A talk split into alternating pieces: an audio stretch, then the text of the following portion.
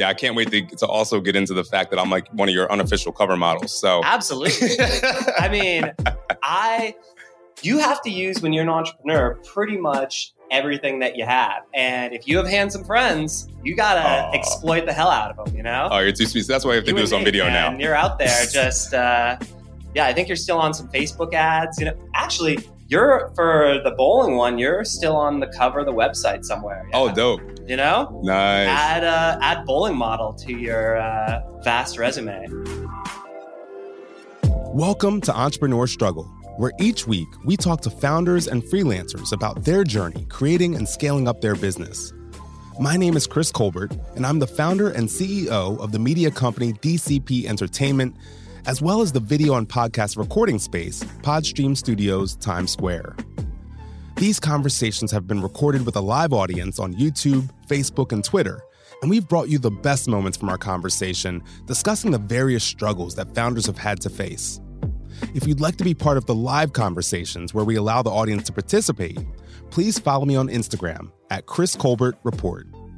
In this conversation, I'm talking to Chris Mitchell, He's one of my very good friends who also happens to be the CEO and founder of what I like to call the Better Off franchise, which includes companies like Better Off Bowling, Better Off Brunching, and Better Off Social. We first met while playing kickball and football against each other out in Brooklyn. And at that time, I had no idea he was running an extremely successful social community events business. So as we catch up, we talk about the meaning of community the difficulties of dating and maintaining relationships as a busy entrepreneur, and the resources that have helped him along the way. Yeah, it was a weird journey, kind of a journey. And this is, I think, how a lot of entrepreneurs, or at least how I've evolved, um, is through a series of crises where you're doing something and at some point you just realize this isn't it. And so all my life, I've been really passionate about biotech. I think the idea of hacking the human genome is fascinating, scary. Yeah, I was just right. But like, there's so much potential in that. And so when I went to school, that was what I wanted to do. Um, I wanted to be really involved in biotech. I really wanted to be a part of that wave, that revolution. Um, like many things, it was one of the things that, in theory, was amazing. But in practice, a lot of the time you're basically a chef with toxic ingredients and you know you smell like yeast a lot of the time. So i was doing biology in school. I tacked on an econ degree and then i did biotech uh, management consulting. And the reason was is i still i thought okay maybe i don't want to be a phd but i want to get into biology. Uh, i want to get into biotech and be a part of that and it was great. I got to work with smart people, got to travel over all over the world, sometimes in Paris, sometimes in Western Pennsylvania. you know, there's there was glamorous and very much unglamorous uh, aspects of that life. But at some point, I felt I just started to hit a plateau. And you know, I played football, I played a few different sports, and on a whim, I randomly decided to join this kickball league.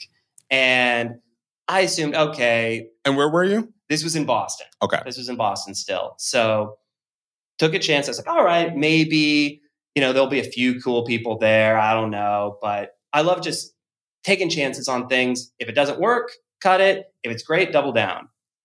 The first person I met, I think, used to play safety for the Colts. The second guy I met there was a defense consultant in that he goes to places like Chechnya, Bosnia, Somalia, um, buys people from the prisons on the promise that they can't return to their home country and trains them as mercenaries. Oh my gosh. I was like, I make PowerPoint slides, right? you know? But these, but it was an example of these just great people and absolute nicest guy in the world. Um, and I met this incredible community of people. And I ended up become becoming president of this league and it was 600 people. But the thing is is with kickball you know 22 23 at the time mm-hmm. um, during in boston not a lot of kickball when it's 18 degrees out. So i wanted to keep the fun going. And what i realized in school and um, later was that community is so important. Um, in school you know i went to mit so it's a lot of brilliant people there but i really learned i have to be proactive mm-hmm. about meeting interesting people. And I was always drawn to figure out ways to have an incredible community. And I learned a little bit about that in school. And then afterwards, kickball was great. Started this bowling league thinking, all right, this will just be a few of my friends. It was 60 people for this first league. I love you said a few of my friends, 60 people. Well, you know, friends invite friends, right? And it and, and look, I'm not a good bowler. I don't even really like bowling that much, but it's one of those things that anyone huh. can do right? Yep. This is not it's not like football where people are super intense and aren't really talking to different skill levels where like it can make a huge difference on your happiness if you're at a different skill level. Exactly, right? So this was one of those things and we set up rules so it was very non-competitive and it was just a fun way to meet new people, hang out with some friends and you know after bowling everyone would go to the bar and hang out and it really created community and people would you know meet friends to go rock climbing with, meet people to date meet people, to you know just have someone to talk to outside of the social circle that came from college. And that was really important for me. And you know, so 60 the first time, then I did another time it was about 120, then 200. And a lot of my friends were going to business school. Um, I was very much thinking about that. Mm-hmm. But I ended up just saying, huh, I'm going to just go with this a little bit um, because I think momentum's important. You know, sometimes life is so random, and sometimes you get thrown something that might be a bit of a blessing. You got to go with it and see where it takes you. And yep. I ended up taking leave of absence from work and just working on this, expanded to a few cities, a few more cities, and eventually we were in basically every major city um, running these leagues. And you're you're in 37 cities now, yeah. right? Yeah. Um, and, you know, then beyond that, like, again, bowling's great. Um, but not everyone wants to do bowling. And so over the past few years, I really have been thinking about the next big step where everyone should always be able to meet interesting, fun new people, mm-hmm. right? I think a lot of people come out of school and there's a lot of friction to meeting new people. It's difficult. You know, maybe you hang out with coworkers, maybe you go on online dating, um, but that social circle starts to shrink. Yeah. And at some point, I think some people settle and they're going to, you know, they settle for friends, they settle for relationships, for experiences. So they're going to the same bar, the same people, telling the same stories every weekend. And so that's really what I want to change. I want everyone to always be able to meet their people and then do fun, exciting things with them. And so that's why we're building this. That's amazing. And I've met, you know, I've met friends at your events, whether it be, you know, better off bowling or better off brunching. I've met friends, I've met lovers. Yeah. I've met, you know, people that I now am doing business with. Like I think exactly what you just said has been accomplished with what you're doing. And I even think back to like when I first got to New York, I'm originally from Baltimore. And when I got to New York, I didn't have any friends that lived in New York. Even though I went to school in North Jersey, all my, you know, people I went to school with stayed in Jersey. And I was thinking about this the other day. Almost every single one of my friends here in New York is because I played a sport with them, or I went to work with them, or I met them at a bar. It's one of those three. I don't think I have any other friends outside of like a friend, you know, introducing me to a friend. But like these kind of events that you all are putting on are just the way that we naturally meet people. So why not make a schedule to actually do them intentionally to try to meet people? So yeah, I, I really love like that concept of, behind this. And something I learned too uh, from you is like this concept of community that ties back to Japan. Can you explain like what community means to you and, and how that ties to this Japanese uh, idea? Sure. I mean, I think I think a lot of cultures.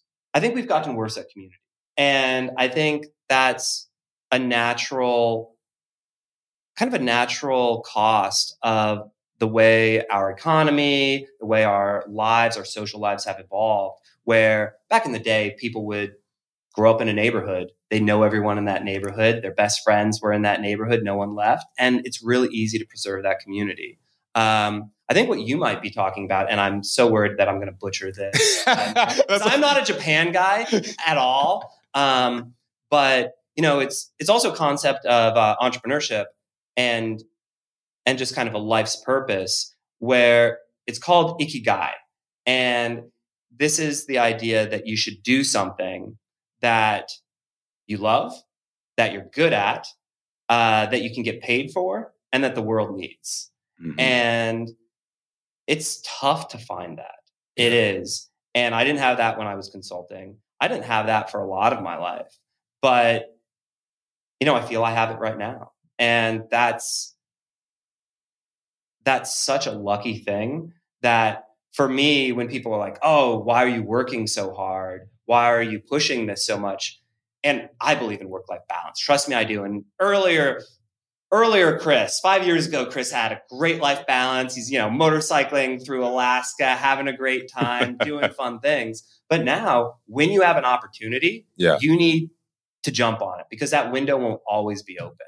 Um, so that's, I think, the Japanese thing that you might have been referencing. It was. But just in terms of community, I think a lot of cultures do community really well. Um, I'm not personally religious, but I've always really liked the idea of the way how church builds community.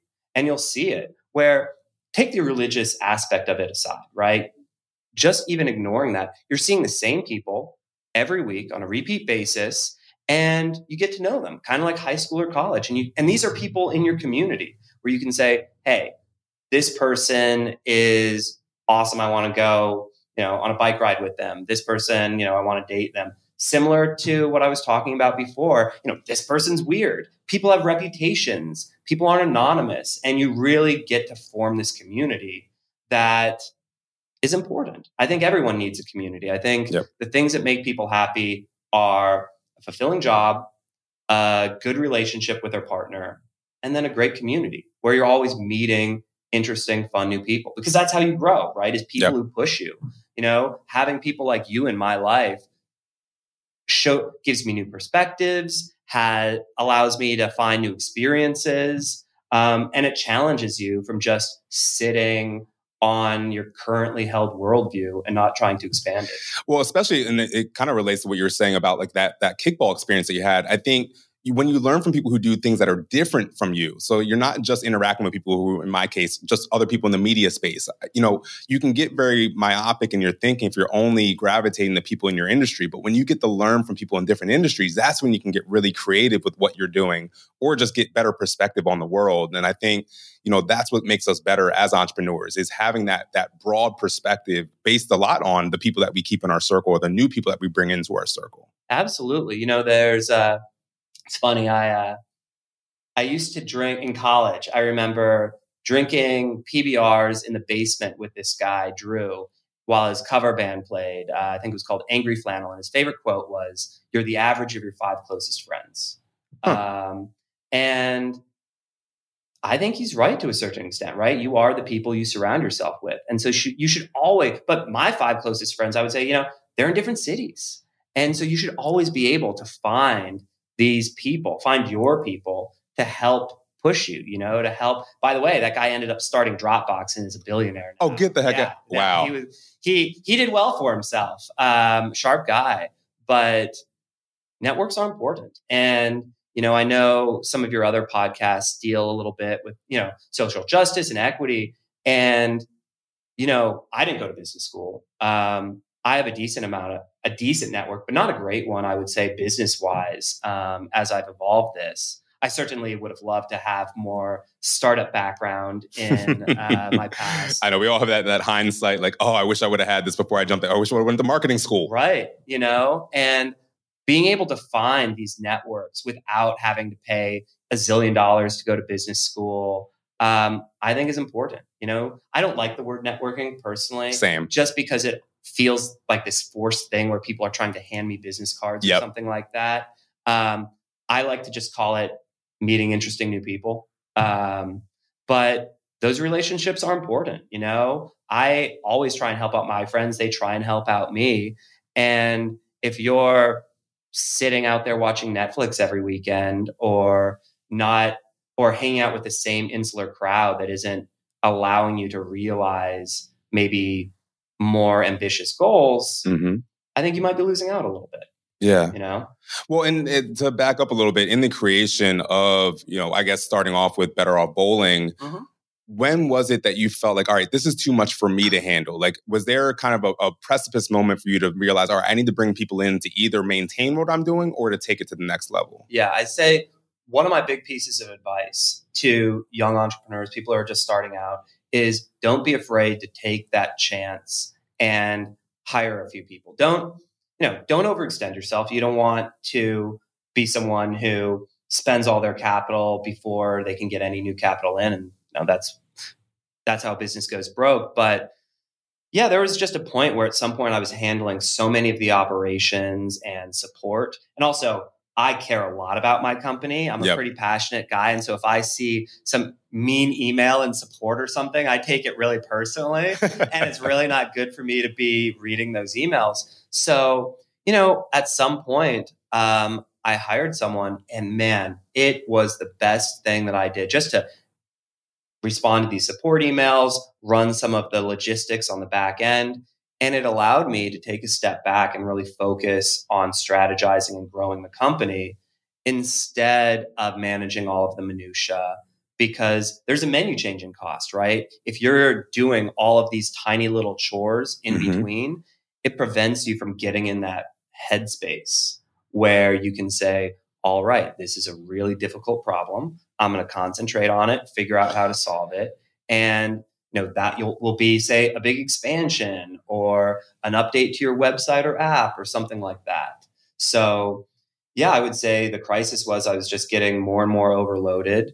I wasn't i was worried of course hiring someone you have to pay them right? Yep. and so i thought to myself oh well will i be able to afford this person? But really it absolutely paid for itself because it allowed me to expand and work on all these much more impactful initiatives. Was it hard to, uh, like you say, like you, you know, you very, uh, you're very passionate about what you do. You're very passionate about your companies. Was it hard to kind of give up some of that control to, de- to be able to delegate? Because I know that was really tough for me early on. Even when I was working for other companies, it was hard to delegate as you were asking that question, I absolutely knew you were talking about from personal experience. um, just, you know, I could see it in the fellow entrepreneur's eyes. Absolutely. Oh, it's difficult not to micromanage the thing. You say, oh, maybe I could do this better. Maybe. Mm-hmm. And it's tough, but it's so important to really systematize things. For me, entrepreneurship is figuring out a solution, uh, solving it in a non scalable way, then systematizing it and setting it up so this will always just be handled by someone else by another system. So, yeah, it was just training them to do it the way that I thought was the best way to do it. And then once I took a step back and allowed that to go, it was great. It was the best thing that I could have done. And one of my great regrets is not hiring earlier. Yeah, it's funny to a person, almost every entrepreneur I talk to says almost that exact same thing. That one, the person they brought on pays for themselves, but I wish I would have done this so much sooner. Yeah. But and that's again not to endorse you can go too far the other way, right? You don't want to be the Fire Island guy who absolutely, you know, hires this $20 million team before he gets any investment or real investment. Um, so I don't want to say that's a black and white kind of simplified issue, but as an entrepreneur, yeah, you should be willing to dip your toe and take these chances. And look, it doesn't work. You can say, hey, this isn't a good fit, or this wasn't the right timing, and try again later. Um, but you shouldn't be afraid to take that initial shot because, again, opportunity windows close. Right as the pandemic before it started. I remember, yes, I was doing the cover model thing for you at the Better Off Bowling. you know, getting my getting my uh, I don't even know what to say sachet on. Um, you know, I'll accept it. um, but then you, I remember you talking about this new idea that you had, this Better Off brunching, and I came to some of like those beta testing. I don't know necessarily what to call it, mm-hmm. but you know, the kind of these these entry events that you were doing just to kind of test some things out. And then all of a sudden the pandemic happened. Yeah. And I was I remember like hitting you up like, are you okay? Like yeah. your whole thing is about people coming together. And especially here in New York City where we live, we were shut down. We were on complete lockdown.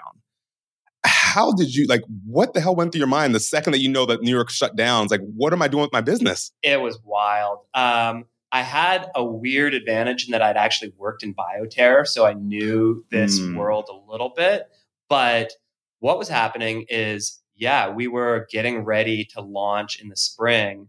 Um, it was March. we had a brunch that was happening in about maybe five days, I remember. And then suddenly the NBA suspends their season. Every every morning we are meeting and saying, what is going on? Do we need to shut this down? Like, because what happens is, is you're operating with imperfect information.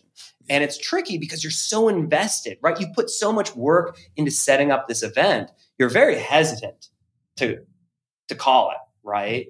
Um, but that was exactly what we did. Is so we had to we had to one postpone this event that we were or not postpone cancel this event that we were going to run which was a huge bummer but beyond that yeah i mean we our business model is getting people together and creating community irl in person making sure that you can always find your people and then do fun things with them so yeah well what happened is we couldn't we couldn't run those, right? We couldn't run brunches, we couldn't run these bowling leagues. So we had to pivot. And we were building all of this technology on the back end. We had a bunch of developers, we had this MIT team working on algorithms. And so we wanted to start testing that. And we also wanted to continue with our mission of bringing people together, giving them a way to be able to interact. So we pivoted this thing better off inside where we would run things like 2000 person um, team trivia events where people would log in through zoom or you know google meet and they'd either have their own trivia team or we put them with a trivia team we figured out the tech of using youtube um, or facebook live and we would have our host one of our guys weirdly is really into hosting trivia, so that made it easy. Um, I've noticed the, how, how much he gets into it. Gil loves it. Gil loves it, and uh, and then we would run these events, and it was fun because there was one guy. Um, people would write us, and there was one. I think the mother lived in Texas somewhere. The guy was deployed in Alaska, but beyond the date line. So for her, it was Friday night. For him, it was Saturday morning, and they had family all across the country. But for them, this was a way that they got together wow. once a week to really connect. And I think there were a number of teams or groups like that.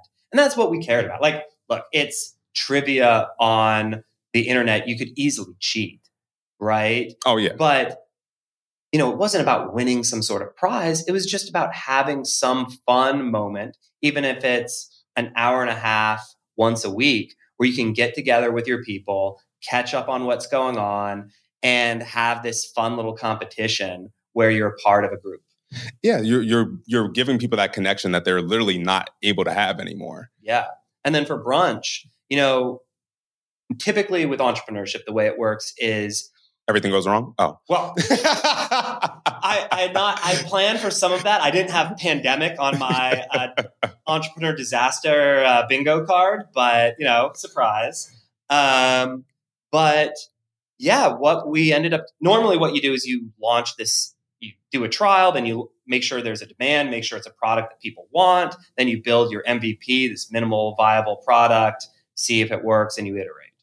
For us, we weren't really able to do that with a pandemic. And we had a choice. We could either shut down, uh, fire a bunch of people and, or let go of a bunch of people and just try and survive, or we could keep building during this pandemic in the belief that this will allow us to create a really big um, kind of app website product that when we are able to launch it, which is going to be in about two weeks, um, it'll be so functional, so ahead of where we would have been normally that it'll allow us to scale so fast. Yeah. And so we started running a bunch of brunches kind of outside, very socially distanced. Um, not ideal, but you know, you make lemonade. Mm-hmm. And so then since then we've just kind of been building with our digital team, with our devs, We've been fi- figuring out what works and what doesn't. And now, as the pandemic has receded, we're really excited to launch stuff. And to be clear, brunch is great because it's one of these things that anyone can do, yep. right? Like literally anyone can take an hour and a half on a Saturday afternoon to go have brunch at a table. We do a little a little team trivia at the brunches. Um, but even kind of beyond that, um, that's just the entry to this ecosystem. So for us, the way it might work is let's say you're super outdoor, outdoorsy entrepreneur guy.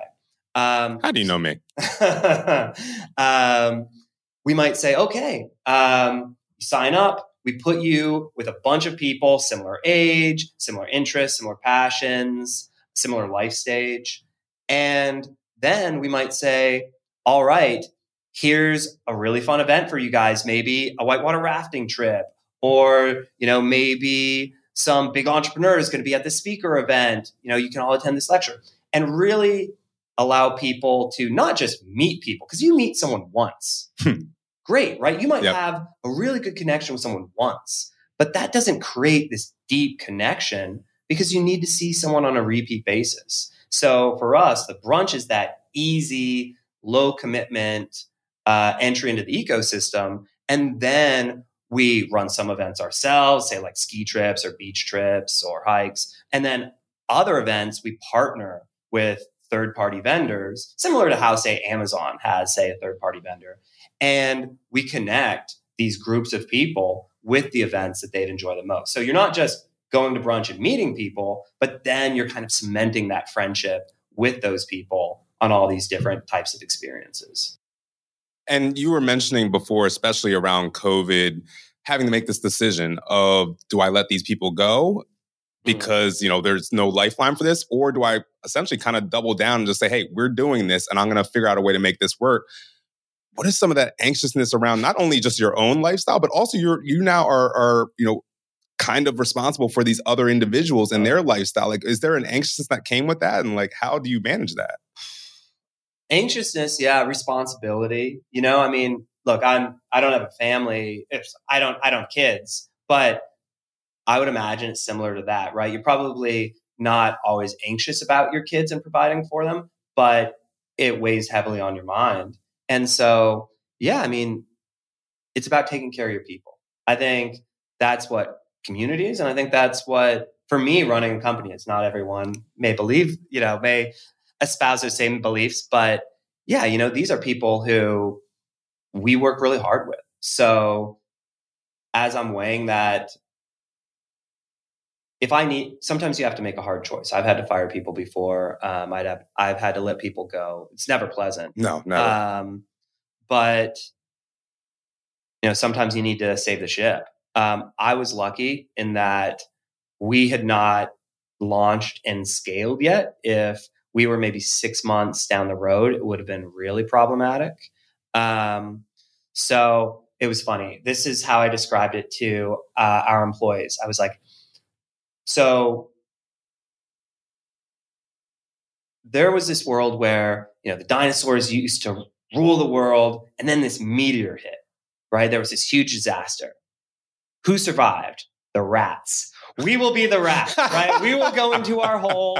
We will survive this disaster. And then we will come out and become, you know, the rulers of, uh, this kind of world. Hope you just told your employees like you're all a bunch of rats. Yeah, I mean, me. I'm too, a rat. I'm the rat king. I'm the rat king. You know, but sometimes that's what you need to do. You just need to kind of go into this work hibernation. I mean, I'll tell you, um, for me, the pandemic, you're not really able to see people anyways. I went to just absolutely Eye the Tiger, Rocky montage. Let's get this work done. Let's build this. Let's do everything we can possibly do. Um, you know, didn't really date, didn't really see friends. It was just kind of, hey, we need to keep this ship upright. Yeah. And luckily, we're we're still standing. Um, you know, we were you know, we were going after, say, like funding from the government, you know, and I'm calling these guys once a week um, because that's how you have to do it, yep. right? Um, you look for. I think we went after some Facebook grants. Um, you know, I did too. Right? I mean, I think a lot of times you can't. Beggars can't be choosers, and sometimes you know, entrepreneurs. Some entrepreneurs have different advantages, right? Some have an incredible network. Some have. Some are rich. Some have rich family members. I will never ever um, just kind of bring those people down for using the advantages that they have because it is tough to start a successful business. And yeah, I would love to have a great business network. I would love to have, you know, some rich trust fund family member out there saying, Hey, I've got you, you're fine. Um, but use what you have. And for me, um, I was lucky that I had kind of the better off bowling reserves to kind of buoy our initiatives with this other co- company and building out um, our website and our app and all of our algorithms. But mm-hmm. if we didn't, it might have been a different story. You know, um, a lot of a decent amount is there's a lot of work in entrepreneurship, but there's also a decent amount of luck and making the best of the luck that you're given. Yeah. And you touched on earlier too, it's taking advantage of the opportunities when they're there. And like you said, those doors, those uh, windows of opportunity don't stay open forever. And you have to know which ones to jump in on. And, you know, sometimes you have to know which, you know, what times to take a step back and say, I'm just not ready for that opportunity for whatever reason, whether it be resources or, or whatever it might be. But you also mentioned a few times now too of just like how deeply you've gone into like this silo of work, especially when COVID started. I definitely did the same thing. It was like this excuse that I don't have all these other obligations, so I can just go, you know, super uh, uh, uh, workaholic mode. Yeah, which I kind of already was. Yeah, but like I had been doing so much good work to like give myself some more balance, and COVID kind of flipped that for me again, where I was a little bit too much into it, and even as things have opened back up, I'm kind of still in that mode a lot of times.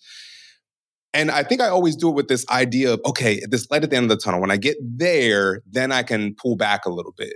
But I feel like a lot of times that light just keeps getting further, not further away, but you never get closer. It's like that nightmare. You're running down a hallway, but you never get to the end of it. How do you like manage, you know, trying to figure out, okay, when do I make these sacrifices in life and when do I pull back and make sure I'm also enjoying life? Which may be a little bit of a conundrum for you because you literally are helping other people have that life balance, yet you're probably not having that balance yourself. I'm lucky to work on something that I absolutely love and I'm incredibly passionate about. And so that makes it easier, right? Where you can see, even with just the bowling stuff, you know, people will say, oh, I met my, you know, I moved to Denver not knowing anyone and I joined and I ended up meeting my husband. We got married, you know, two months ago, blah, blah, blah. Right. That feels amazing. Yeah. Um, so those are the kind of wins that help help push you. And some of it, it's just when I when I started this, um, some of it was just a lifestyle business. I remember when I first started this, we didn't even operate in the summers. And so I would just have the summer off. You know, I learned how to ride a motorcycle or I backpacked around Europe. And you know, I remember one time I was in a cave in Iceland uh, on my uh, laptop trying to, you know, figure out some important business email uh, with my SIM card and everything like that. But, and so I was lucky in that my life hasn't always been super intense with work. But there was a point when that switch flipped. And I think for me, deciding where the light at, at the end of the tunnel is, is you know, just I'm a big list guy. We use this thing called Evernote. Um, we all at the beginning of every day we have this thing called a stand up where we all get in a room together and we say, "Oh, this is what I'm working on today." And at the end of the day, we say, "Oh, this is what we accomplished."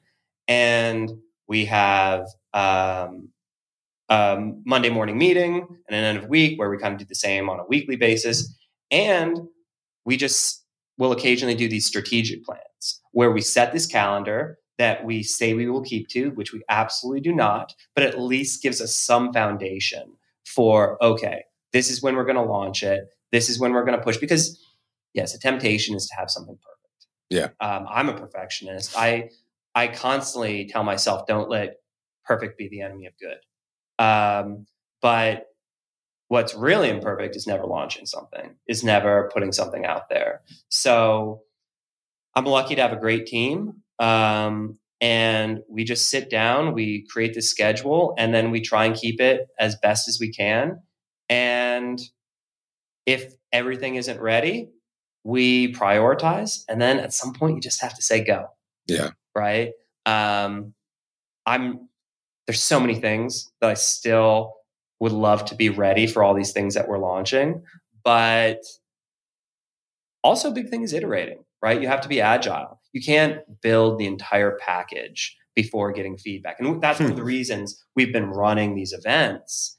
But you know, I was listening to uh, one of your earlier podcasts. I think it was some sugar body wash. Oh yeah, uh, yep, Amir Ahmed. Yeah, and she was talking about how she sent this package to a celebrity. Yep. And she was just obsessing about how the packaging just wasn't right. And then she sent it and got an organic share from the celebrity and it ended up being a huge deal for her. Yep. I think sometimes you just got to launch. There's this thing called uh, Y Combinator, which if you are an entrepreneur, it's a gr- fantastic resource. Um, this startup school thing, um, they're really good at just kind of giving you insights on that on those kinds of resources. One of their big things is just launch. Hmm. Build something that people like, that people want, and just launch. And so we had pretty much figured out that this was something people wanted. And now it's just launch. And we had to put that on hold for the pandemic. Yeah. But I would say if you're an entrepreneur trying to get something ready, set up a schedule um, and then try and keep it. And don't be afraid of launching something if it's not ready. Just get up and do it. And for me too, I would say one of the biggest challenges for me actually during the pandemic mm-hmm. was working from home. Interesting. Um, some people are great at it. Some people I love it. it. Um, I, I love being able to you know do my laundry during lunch. Uh, it's convenient, but for me, there's something where a switch flips when I you know hop on my bike and I ride to the office and I see everyone. It energizes me, prevents me from getting into old habits. Say like you know I don't know um, you know checking the score on a sports game or whatever, right? Um, it just keeps me focused a little bit more. So it's weird. I'm kind of a crazy. I'll go. I go into the office on weekends. I don't even work from my home, and I can. Right. Yeah. I just feel me taking off the sweatpants, putting on the jeans or whatever, hopping on the bike, being in the office, or being no distractions, or being other people working it gives me that energy. Well, I think that also is a good point in terms of if you're an entrepreneur and you have multiple staff members to also realize that because that was something that we ran into where I very much love working from home because in my earlier career I had radio stations in New York and LA and DC. I'm used to not being in the same place as my team members. So I've always kind of been working remotely or working from home and I love it and then I just assumed that everybody else would love this too. And I, I think early on the pandemic, I found out that one of the people on our team just they really couldn't operate that way. They were really going through a tough time mentally, just you know being kind of stuck in this place by themselves. Um, and to your point too, they just didn't have the energy that they needed to be as uh, productive. Uh, and it's not that they're trying to not be productive. It's just, yeah, there's a certain energy that they needed by being around people. So even from your own, you know, experience there, I think it's good for us to note that when we're talking about our own teams and understanding that we're not all the same. And yeah. so you might have to give some people some extra support um, to help them through some of those times. Yeah, for sure. Um, you know, we were able to use tools like Slack and stuff like that to just really stay in touch. But for me, there's almost something nice about I'll be sitting here thinking about something that'll be like, maybe I'll talk a little shit about the 49ers to Gil, who's a Pittsburgh Steelers fan. and that three minute interaction just energizes me and gets me, gives me the laugh and break that I need to switch over to this other thing. Yeah. And that's one of the things that I like about living in person or working in person.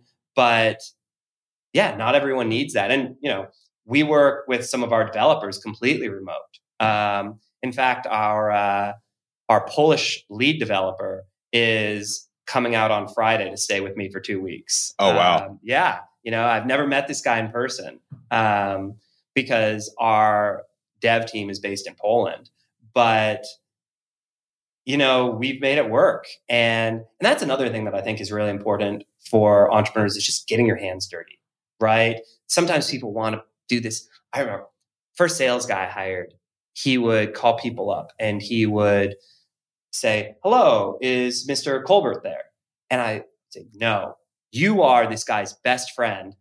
You are saying, hey, is Chris there? You, the goal is not to be formal, right? Mm-hmm. The goal is to be, is to get the job done. And so for me, like with our devs, with our with the people who work for me, I want to interact with them. I want to have, I want to be able to sit down with them and say, hey, let's fix this problem right now. Um, I remember oh man, this was a crisis. Um, so we we hired this web developer um, to redo our website uh, maybe like five years ago, mm-hmm. and he was just going through some things, and he was in New York, and they moved to Boston, and as we're trying to finish this thing, he is basically having a mental breakdown and is saying, "Hey, I can't do this anymore." And this is everything. We have invested tons of money, tons of time, tons of effort. And I am just trying to figure out. So, what I ended up doing is I took a bus to Boston. I slept on this guy's floor for about a week where there was nothing there except his two cats. And I think I smelled really like cat litter and cat poop. Um, but just getting this through. And that's that's what I think entrepreneurship is, is just making sure it gets done isn't always pretty, yeah. isn't always some kind of polished story. It can be you just saying, what do we need to do to make this work? Yep. No, you know me. During the pandemic, to finish up "Say Their Name," I drove, you know, around the country. Yeah. So you just you got to do what you got to do. Um, I really want to ask you this question because you're the most you're the person I feel most comfortable asking this of. uh, so we're gonna see where this goes. Okay. Uh, but I've noticed that being an entrepreneur, especially in like romantic relationships, it mm. can be really tough um, I'm a single guy, you know, you're a single guy. Like it can be really tough to make new relationships. In the beginning, it can be really easy because like they see this person like striving for great things and like really about their their stuff. But like over time, it's like, well, hold up. You're working too hard on that. You're not paying enough attention to me. And it, that's warranted. Yeah. But also like how do you manage like trying to have personal romantic relationships or even just you know personal friendships yeah. where the the people that you're with don't feel like they're less than they're not you know they're not getting your attention because you have so much invested in these companies? Yeah i might be both the right and wrong guy to ask this question. So i've certainly experienced this. I would say i mean to be completely honest i would say almost all of my relationships have had that as the major point of conflict. Same. And I get it. I love passionate people as friends, uh, romantically. I love it when someone's eyes light up talking about something. It doesn't even have to be what I'm interested in. I just love that passion. I love it when people care about something. And I think sometimes, you know, people I date, they'll love that about me initially, right? Like that's uh, a sexy quality, someone who wants to change the world. But um, it's less sexy when they're saying, "Hey, you know, me and all our friends are going out. Like, like, can you come by?" And it's Wednesday night, and I'm in the office until 10:30. And I'm not trying to romanticize that, but it's one of those things that, like, sometimes you just have to put the work in. And for me, it's difficult because this is this is kind of I feel the standard thing that happens with me is I'll be I'll kind of slowly get into this relationship and slowly that's taking a lot more time because I care about the person, right? Yep. Um, and I want to spend time with them. But I also have this whole other life, this business life, and responsibilities and people that I need to take care of. If this thing goes down, it's not just me, yep. it's everyone who's on the ship with me. And it really stresses me out. It becomes this thing that I I sort of feel myself being stretched. Hmm. and the anxiety starts to build in me a little bit where, you know, I'm saying spend time with this person and then back to work, spend time with this person. How do you manage that? I try and set expectations. I am, I guess, not very good at it. Um,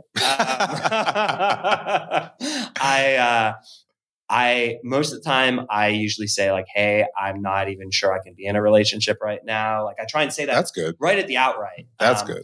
But I'm also weak, and you know I kind of fall into that. Um, and then it just it, a lot of times will become a point of conflict. I try and I try and make time. Um, this point in my like, I was I was involved with someone like reasonably recently, and you know great girl, a lot of fun. Um, she's going out every other night with her friends. Um, and I don't think she's angry that I can't make it, but I think at some point it starts to become, you know, like, does this person care about me? Yeah. Um, and it's not her fault. It's not my fault. It's just one of those things that sometimes the timing or the fit just isn't right. Um, I joke with my friends sometimes that I need a long distance girlfriend. You know, like, like maybe someone in like med school or something. Yeah. Zero time for me, but it's tricky. And I think all you can do is try and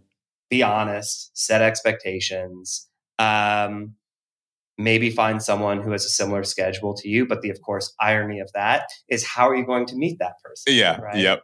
Who's super busy as well. Um, and then for personal relationships, I'm not a huge fan of social media all the time, but I'm also not someone who just uniformly slams social media. I I enjoy using, say, you know, Instagram stories to see what my friends are up to.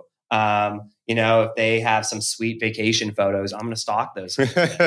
um, I I would say something too is just like be really good about reaching out to people. Like if I do something fun, I try and reach out to my friends and invite them. You do. Um, and if people invite me, one thing that I've noticed other people doing that I try and do is say, "Hey, I can't make it, but I am super into it. Invite me next time."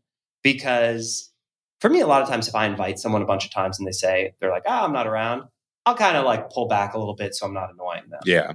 But if I have some friends who I'll invite and they'll say, please keep inviting me. I can't make it, but I really want to go one of these days.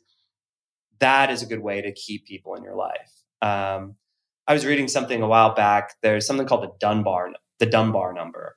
Okay. And this is the amount of people that you can really have in your life, in your social circle, kind of like your tribe. Mm-hmm.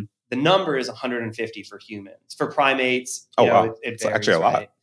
So it's kind of like a small village, right? So, like, let's say back in kind of ancient times, um, you would have this village, but once it would get to a certain point, maybe the tribe would split or whatnot, right? And yeah, I'm not saying all of those people need to be your best friends, mm-hmm. but you know, maybe including associates, business people, close friends, all of that. Once you get beyond 150, it's tough to not have people drop out.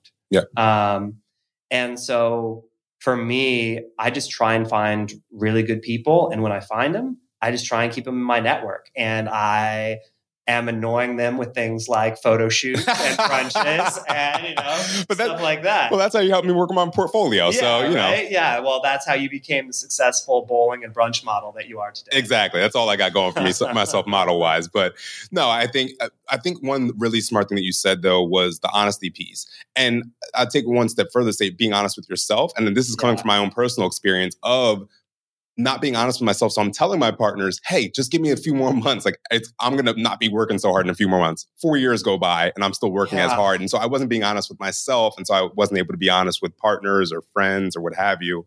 So it first starts being honest with yourself. That light at the end of the tunnel, right? That kind of like Gatsby esque thing, right? Where you're like always kind of reaching and never quite getting there. Yeah, it's easy to constantly say, hey, all right, I know it's tough now, but give me three months, give me six months. I mean, I've absolutely told myself that plenty of times. um, and it, again, it's not to glamorize hard work, but sometimes, um, you know, there's this quote I love where it's like, if you don't sacrifice for what you love, what you love becomes what's sacrificed. And there's mm. just windows in time where if you don't put everything you have into something, you could lose it. And I don't want to be 80 years old thinking, hey, what if I had put 100% in?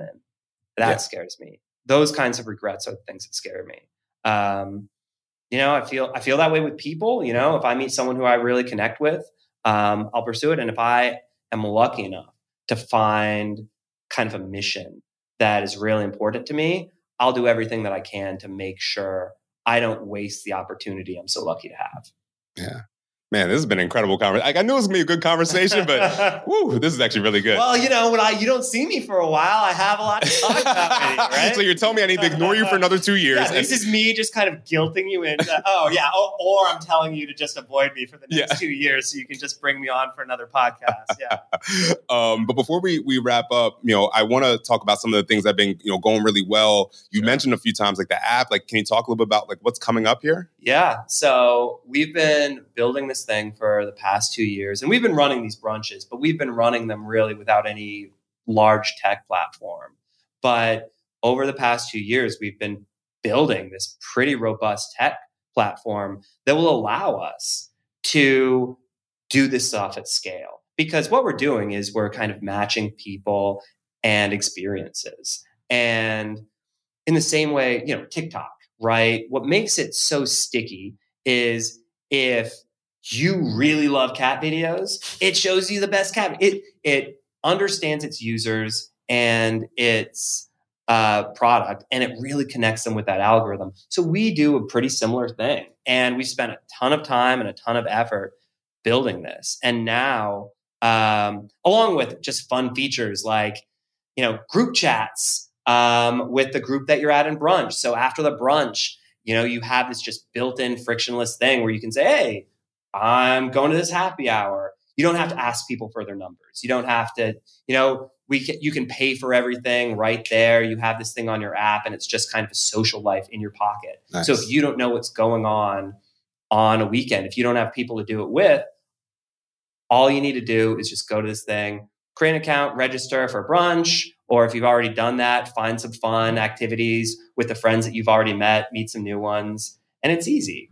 Um, and so yeah, we've been working on it for a while. Is it 100% done? Absolutely not. There's a million things that I still want to do. But yeah, we're getting ready to launch in the next two or three weeks. Oh, amazing. And we're going to start running some really exciting brunches. We're going to start running some really exciting events like beach trips and, you know, down the line, some ski trips and camping trips. Um, you know, happy hours at the Met, everything that we can figure out that people want to do. Um, so you're not just going to that same bar with the same people telling those same stories. So I'm excited about that. Man, it's been a long journey. Um, my employee, I at some point accidentally, I guess my employees, said I would drink this Corona beer when we launched. And then COVID happened. So they've been saving this disgusting oh. beer, which has gradually gotten lower and lower. And I despite numerous efforts at sabotage, I'm absolutely sure they will make me uh, drink this beer. so that is something I'm not looking forward to uh, about launching, but I'm really excited to kind of put the pandemic in our rear view and get back to IRL community where people can just start meeting each other. And you know, for now, it's for mainly targeted people in their 20s and 30s, young professionals, but you know, I'd love for this thing to be for people whose kids uh, go to, you know, leave the nest and they're looking to meet other people because their lives have been around their kids. I, my dad got divorced at 78, I think. And he's a fun guy. He goes, he plays in a bocce league with a bunch of 20 oh, I love me some bocce. stuff like that. Yeah, right.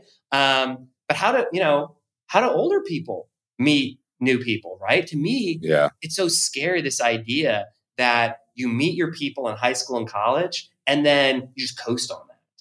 And so down the road, I would love for this to be a platform where everyone can meet their people. Um, whether you're, you know, a single mom just looking for a little bit of relief uh, from your kid, maybe hang out with some other uh, single moms in the neighborhood, right? Also, in your community, like I live in Park Slope, I would love to meet other people in Park Slope to do fun things but what am I going to do? Go to a bar, you know, to try and meet these people? Like, there isn't really a good way to do that. You know, play sports, sure. So that's what we're looking to build. And this summer's a start, but there's a lot of fun things we want to do. Yeah. Better off bingo coming to a retirement home near you. Oh yeah, exactly. We're all over. We'll get you. Um, yo, so how can people stay up to date on like when that app is coming out? Follow yeah. you on social media, just kind of know all the things that you're doing. Absolutely. So follow us on uh, our Instagram is uh, Better Off Brunching at Better Off Brunching, and if you go to betteroffbrunching.com, uh, we have a right now just a wait list uh, where you'll get your put in your email, you'll get an invite, and when we launch, come to a brunch. It'll be a lot of fun. Thank you, Chris Mitchell, for joining us on Entrepreneur Struggle. And thank you for listening. You can go to our show notes to learn more about Chris's work. Thank you to my producers, Heather Johnson and Ryan Woodhall. And until next week, stay safe and stay healthy because the struggle is real.